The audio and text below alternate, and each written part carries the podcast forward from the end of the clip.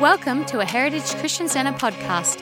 For more information, visit w w w dot heritage c c dot com dot a u. We hope this message blesses your life. Well, Merry Christmas to you all. I don't think anyone, anyone's online. If you're online and watching, Merry Christmas to you too. What a great day. This is a, an amazing opportunity for us to gather. Uh, just a couple of quick announcements. There is a photo wall outside if you want to get some family photos afterwards. And uh, next Sunday, we're actually not having church. New Year's Day, um, I think people will still be sleeping in, or some will be up early with the children. But uh, spend time with your family, catch up, uh, go to the beach, do something like that. But remember, it's a, it's a great start for the life of a new year. So next Sunday, there's no service at all. Bit different. Um, yeah. You know, Christmas is one of those times that I, I actually love it. And some years, as you get closer, you you, you get that sense of it's Christmas. Uh, who's, who's had that sense this year? Okay, who's had it like it's Christmas Day already? How did that happen? okay, uh, the years do that. But, you know, I look around the world and I, and I find in some circles, Christian, some Christian religious people want to carry on about some issues with Christmas, but and they're looking for all the problems. I'd suggest that maybe we see what we choose to see. Uh, some people don't like Christmas trees, but Martin Luther saw a tree as a symbol of everlasting life. And and I thought, well, why would he see that? And, and they looked at the aspect of tree. There's a, a couple of trees, the Great Basin, Bristlecone. Apparently it's four thousand eight hundred forty-two years old. Wow, who'd like to live that long? Okay, the Patagonian cypress, five thousand four hundred eighty-four years. I, I think what really gets me is the, the sisters of uh, the sisters olive trees of Noah. Apparently, somewhere six thousand years old. Do you realise that? That's uh, about one hundred plus generations old. And so, if we see the tree as a symbol of everlasting life, you know, I think there's something more to it than just a tree. It, we, we, it's what we imagine. What is that? What does that picture, what does that bring to mind? For me, Christmas brings to mind some of the th- songs we've been singing, some of the lyrical content uh, about the heartbeat of God. And uh, I I want to appreciate those aspects of Christmas, the, the meaning of Christmas, what it's all about. It's about the birth of Jesus Christ. Maybe not his birthday, though we might sing it, but it's about his birth, that God came. And, you know, we're in a season where it's a world that's politically incorrect in talking about Jesus. They want to kick school, kick prayer out of schools, get rid of Bible readings, and and, and some political areas they want to get, get the ministers or someone bringing an invocation of Scripture uh, before they start services. Fortunately, our council still has that. Uh, and I, I think there's there's opportunities, but Christmas is a great opportunity for Christians. It's a time when people who not, would not normally give you the time to speak about this amazing gospel, that we can actually start to be a little bit more courageous, and we can start talking about Jesus when normally people would only ever use the name of Jesus in vain. Christmas gives us a, an amazing open door as believers to start letting people know the truth, what this season really is about. It's about mercy in a manger. It's about God coming and walking among us. Uh, I can't remember who it was, but there's some popular artist years ago sang a song, "What if God was one of us?" Well, he was. He walked among us in the flesh. He, he, the Bible says in Hebrews, he, he, he understands every feeling and every emotion. He was touched with our infirmities and carried them. And, and Christmas is a time even when, uh, you know, sometimes we think about uh, maybe a funeral and family gets together, and then we always say at things like that, we should, we should do this over something positive. Well, Christmas is an opportunity for families to get together over something that's immensely positive and at least try and get along. And I think that's a great opportunity for us. And Christmas brings that to me. It actually gives us hope in a world that's trying to de-Christianize our nation. We can talk about Christmas. We can celebrate the birth of Christ. We can talk about God's love to humanity. And I love the opportunity of seeing the things like displayed. One, we went around and looked at Christmas lights, and there was a couple there that had nativity scenes. And I thought, boy, that would be... That would be politically incorrect in some situations. But at this time of the year, we can see that. We can do that. We can sometimes hear in shopping centres, not as much. I haven't been in many, thank you, Jesus, this year. But I don't know. Often they'll play carols. And some of these great gospel truths will go through the airways of shopping centres. The danger for us as Christians is we can get so caught up in a narrow focus that's about one moment, and we forget the big picture. We forget even the picture around that one moment. Some great truths about when Jesus was conceived and born. You know, Mary's pregnancy would have been like any other pregnancy.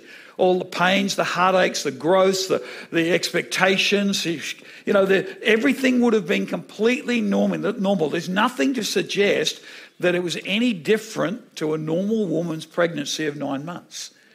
The supernatural aspect was how she conceived. She conceived by the word of God. It says this in John one fourteen, and the word of God was made flesh and dwelt among us. She conceived by the Holy Spirit, the word of God. Jesus, the living, eternal word of God, stepped into humanity in the form of a baby. Jesus shows us the heartbeat of God, the humility of God, that he would step out of heaven being ruler of everything, King of kings and Lord of lords, to take in humility and walk in that so he could know us, so we could know him, that we could identify with a God who says, I am not too proud to walk among the people I love. I am not too proud to lay aside all my deity, all my power, to walk with them. I want to be there. It shows me the passion of God, his love, and his desire to redeem us. I don't think there's any greater love than that God would leave eternity to walk in time as a person with us. How powerful. And so Mary's heartbeat to God was this in Luke one thirty-eight, be it unto me according to your word. I wonder how many of us respond to God. God, according to your word, let it be. And she conceived because she agreed with God's word. Peter says the same thing for us as believers in First Peter one twenty-three. Having been born again, not of corruptible seed, but of incorruptible, through the word of God which lives and abides forever. See, if we give our lives to Christ, and when we do, we, we are conceiving a new life, a spiritual life in us. This birth of new life begins to grow. It identifies that where Christ left eternity and came to live it as a man, we take a new seed where we can live as a man but go into eternity. It's the opposite, but it's the same seed that works. This spiritual seed gets planted in our hearts, and it produces a miracle, a miracle of life. You know, new birth doesn't happen any more than babies just happen. They are conceived. And we have to receive the seed, the incorruptible word of God, into our life. Just like God came through seed into Mary, we receive new life. And the seed that's planted is that moment of beginning of a Christian journey. If you're a Christian, you receive the seed of the word of God in your heart, Christ in you, the hope of glory, and you began a journey. You need to nurture and water that. You know, it's like if I watered, I've got some gardens I'm trying to do, and if I water dirt, nothing grows except when the weeds blow seeds in. But if I plant seeds and I grow them, and I nurture, I need a seed. And all the nurturing is pointless unless I have a seed. And I want the seed. In Romans ten it says this: how shall they call on him in whom they've not believed? How shall they believe in him of whom they've not heard? How shall they hear without a preacher? And that's not a position, that's a function. How shall they preach except they be sent? As it is written, how beautiful are the feet of them that preach the gospel of peace and bring glad tidings of good things. Good news. Good news to mankind. But they have not all obeyed. Elijah said, Lord, they have not all believed. So then faith comes by hearing, and hearing by the word of God, the seed. And so, church, we we are called to let seed, to sow seed into our world. To sow the same seed that we receive, that we, when we celebrate Christmas, we know why we celebrate it. We celebrate Christmas because Christ, God, came in the flesh, in humility and meekness, to show us the depths of his love and compassion. And then the message comes from the angels, and it should come from us. Glory to God in the highest, and on earth peace, goodwill toward men. Now, we know that's not goodwill among men. Just look at the world. The world doesn't have goodwill. We have we have had continuous wars, and we will. This is not that. This is that God's heart has been shown to us. Always was, but now we see God's heart.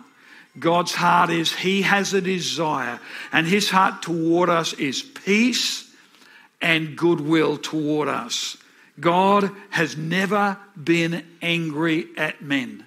Listen, God has relented at sin. He's been disappointed at sin. He's been angry at sin, but he's not been angry at you. God is not, God is not even in a bad mood.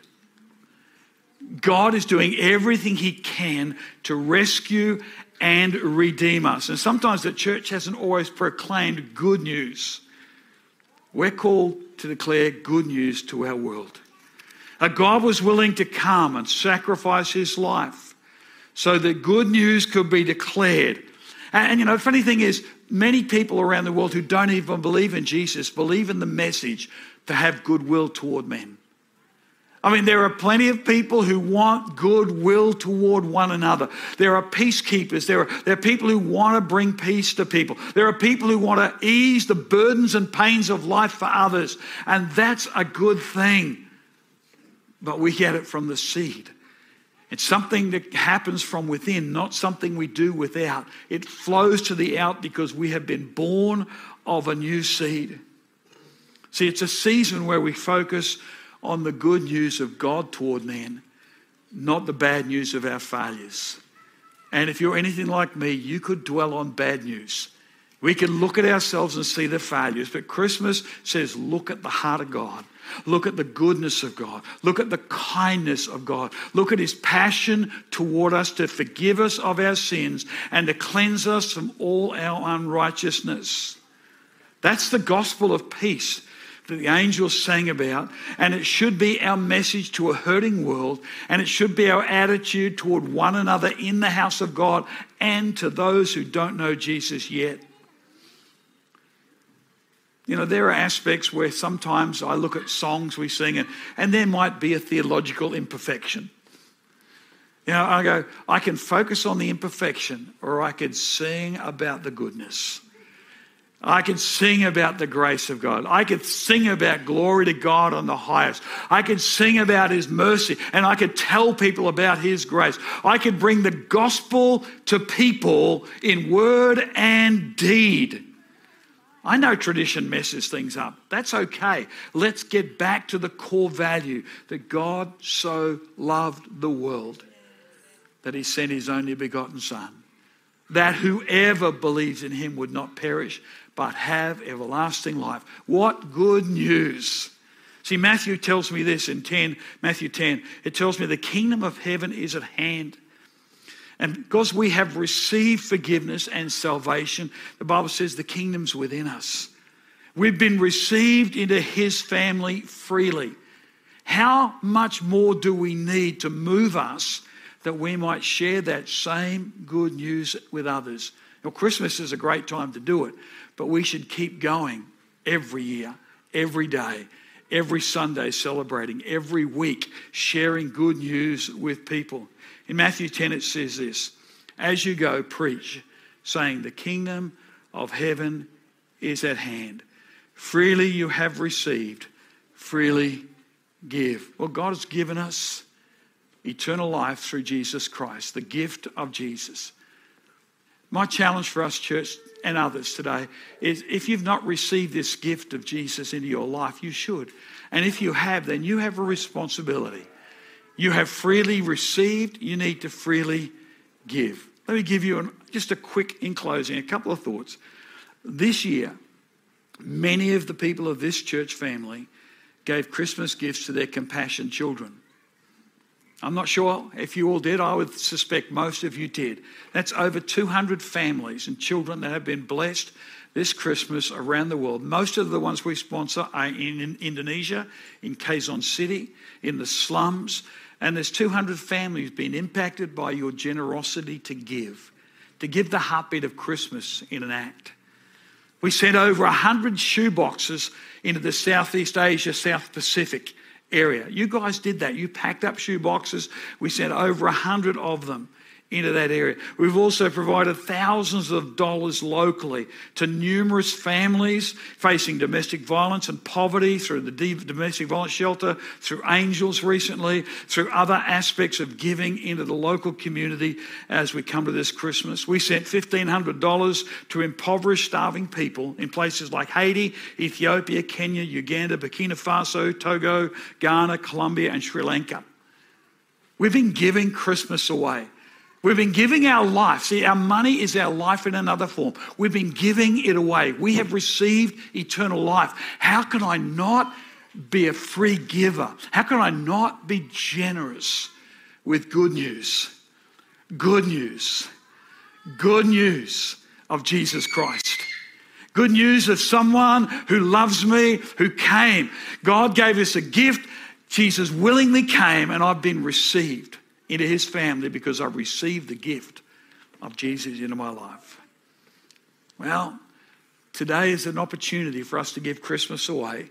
I know we'll be with family, but can I encourage you, take Christmas not just today, but take the heartbeat of Christmas, the good news of God's love toward humanity, to your world.